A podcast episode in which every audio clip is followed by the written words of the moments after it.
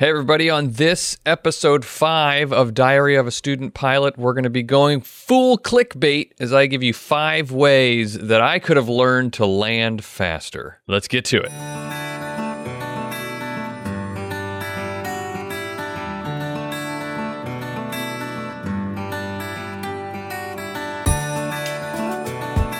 Hey, everybody, you're listening to Diary of a Student Pilot. My name's Bobby, and I'm a student pilot. I'm learning how to fly, and I'm sharing that experience with all of you friends, family, uh, aviation enthusiasts, other student pilots who are just looking for someone who's also going through this tough process. Um, and and I'm just talking about it, just doing it uh, I, I got to check in at the beginning of every episode with my hours. Uh, I've got 15.9 hours of flight time now, and I just hit a major milestone. I'm so excited. I actually finally this week landed the plane without my instructor having to having to take control of anything. I, I landed the plane on my own. Woo! Oh my God, it was so exciting. Actually, that day that I did it earlier this week, I did it twice. It was on Tuesday. I did it twice that day. It was a great day. Uh, the, the winds were calm. Only had to use a little bit of rudder pressure to keep coordinated on the final approach and uh, some now those landings weren't great. one of them was pretty pretty hard, a pretty hard landing. Uh, one of them was softer, but I floated a little bit too high, rounded out a little bit too high before I came down. But but I did it. I finally did it, and and even though that means I've still got a lot of practicing to do, and I, I don't want to get too overconfident. What it does do is it really gives me the confidence. It, it shows me, Bobby, you can do this. You just keep doing it. Just keep pushing at it and and do it. Now, I said I was 15, I'm 15.9 hours of flying in before the first time I was ever able to land the plane before without any help. And I don't know if that's a good average. I don't know what the average is for people doing that. I have no idea. You ask anybody and it range it, it wildly varies when I look around online. But what I do know is, in retrospect, in hindsight, there are a few things I could have done differently in the process that I think would have gotten me there a little bit faster, would have would have got me landing the plane a little bit more quickly. And so I thought on this episode, just to talk about my experience, I, I think I wanted to talk more specifically at other student pilots who are going through this and starting their journey and, and are struggling to land and and say, here are some here are some things that you could do during your process. Hopefully, you're, er, it's early, and that might help you get there more quickly. So let's go through that. Number one, the first thing that I could have done differently is very er, much more early on study the checklists. Uh, early on in in for a long time, probably for the first ten hours of training, I didn't really study the checklists. I uh, I remember I was read somewhere that che- the point of checklists are so that you don't have to memorize it, and I took that to an extreme. And I said, okay, I'm not going to memorize any checklists and I'm just going to hold them in front of me. That way I don't get too complacent. I don't get too overconfident. I don't end up trying to memorize it and skipping things. I want to make sure I hit everything and be as safe as I can be. But the, and I've mentioned in the past, the, the point of a checklist is, is to check yourself almost, right?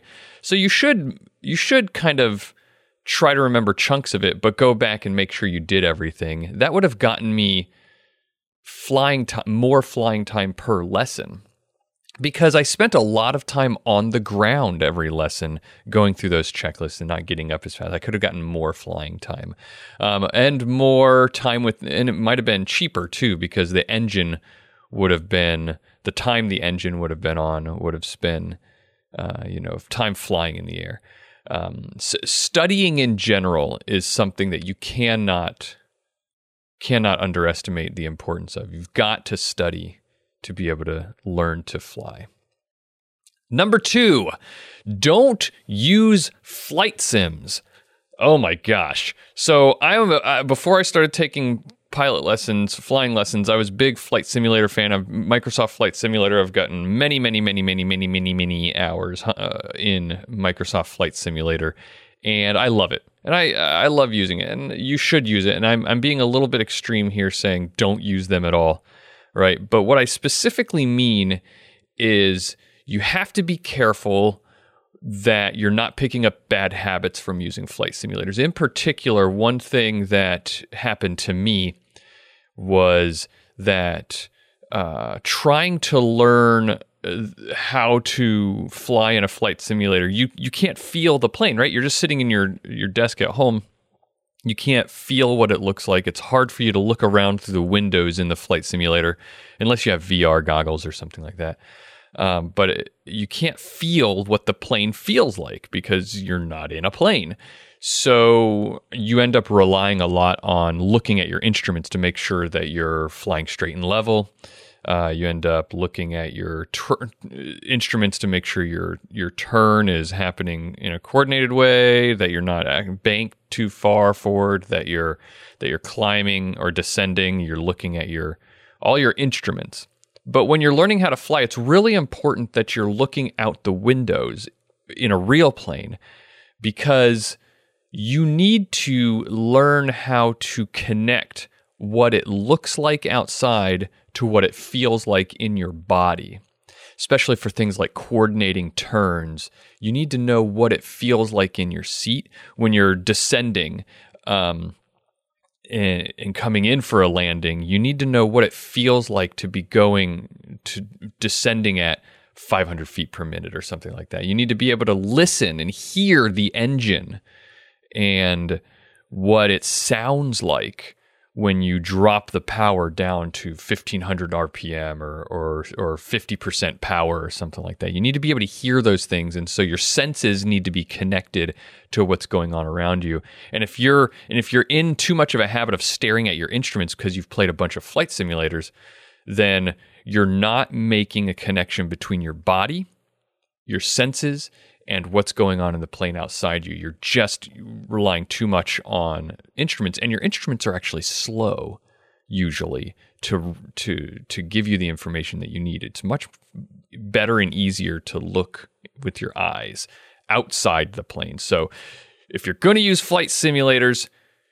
gotta focus on not developing those bad habits.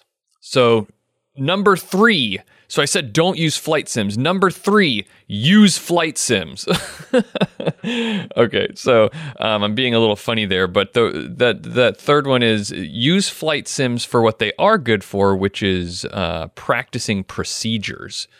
Um, there's a lot of procedures that you have to memorize and things that you have to go through uh, when you're when you're in the traffic pattern or when you're landing. You know, you uh, you're parallel to the runway. For example, you're parallel to the runway you out your out your uh, out your left window there is your landing point outside your uh, off your wing. So now you need to what do you need to do? You need to pull power to 1500 hold altitude check for your airspeed to drop down to your target airspeed for descent whether that be 85 75 you you hold it. Hit 70 confirm that you have 110 you're under 110 knots put in 10 degrees of flaps. Um, hold altitude until 75 knots. Begin your descent. Trim for 75 knot descent check 45 degrees behind you that your landing point is back uh, begin the turn coordinate with left right you know like all these things steps by step by step and if you use a flight simulator for that you can use it to help you memorize those procedures. Um, say them out loud as it's happening in the flight. Just don't focus too much on learning how to how this flight simulator feels or anything like that because that's what I was saying before. You need, but just using the flight simulator to to help practice those procedural things that you need to do. Number four is that I th- the number four thing I could have done to gotten to the land faster landing is talk started talking to myself earlier. You know, I know in a previous episode I talked uh, talked about how I was talking to myself. I started doing that, and that seemed to help a lot, and it has. But I I wish I had started doing that from the beginning. Everything you do, you should be talking to yourself about what you're doing. It helps you to stay focused and in the plane, so you don't fall behind. You feel le- it helps you feel less stressed um, because you're staying ahead of the airplane and not reacting, you're anticipating what's going to happen next. It also helps your flight instructor because uh, you're a lot of times they're sitting there having to guess what you're doing, what you're thinking and why you're doing the things that you're doing. If you're just talking about it a bunch, then that lets them that clues them in on what you're doing and why you're doing it and they can they can better help you learn. And then finally, the fifth thing that I could have done better sooner to help me get to my landing faster would have would be to get the confidence to be the pilot in command, to be in charge. You are in the left seat of that plane. You are flying that plane. You are the pilot. And you need to be in charge. You need to start developing that mentality. Don't defer to your flight instructor. Now, of course, defer to your flight instructor if they tell you that they need to do something, if they're saying, you know, my controls and taking it from you, or if they're giving you a direct um, directive, if they're giving you a, something to do, telling you to do something, yes, listen to them. They are the instructor. But don't do what I was always doing and don't wait for them to tell you what to do. Part of the flight instructor's job is to assess whether or not you have the decision making skills and the confidence and the ability to fly that plane without them. That's what they're doing. They're trying to get you to the point where you don't need them anymore. And so you need to practice doing that now. You need to practice the confidence and the decision making skills to get there and be the pilot in command. All right, well that's gonna that's those five things. Uh, I I was going to I got a question from from a listener Tweep again, and I was gonna do it today, but I don't like I want to keep these uh, little things to to about 15 minutes or so tops. So I, maybe I'll next time I'll answer your question, Tweep. So I, I, I see you, I hear you. Uh, but thank you everybody for listening um, to my to me talk about my journey flying. It was so exciting, finally landing that plane and doing it twice, and and um, I'm really excited to get back in there again and do it again next week. Hopefully, uh, hopefully I can I can improve on it, land even more times. Um, I need to get these landings really down really really well because soon I'm going to be taking my first um, my first f- test with a with a an, an inspector, an FAA inspector, and that is um, because my medical flight test because of my uh, the fact that I'm blind in one eye. I'm sure I'll be talking all about that when it gets closer, or at least after it happens. But um, for now, thank you guys for listening. I'm uh, I'm, I'm getting closer, getting closer to being able to do this solo, and uh, and it's been really it's it's really great sharing this journey with you all. Thank you for listening to Diary of a Student Pilot. All the writing, editing, and producing of these episodes is done by me, Bobby Frankenberger. And if you'd like to get in touch and ask a question, um, you can post a comment wherever it is that you saw this episode if you'd like, or you can go over to uh, anchor.fm slash pilot diary and you can actually record a voice question if you want to send me a question that way. It's very easy to do. You can do it on your phone or, or on your computer. If you're watching this on, or if you're listening to this on Spotify, on mobile, you can you can ask a question by going on Spotify mobile and typing in a question. You'll see a link there to to ask a question, but that's only on mobile. So thank you for listening, and we'll see you next time.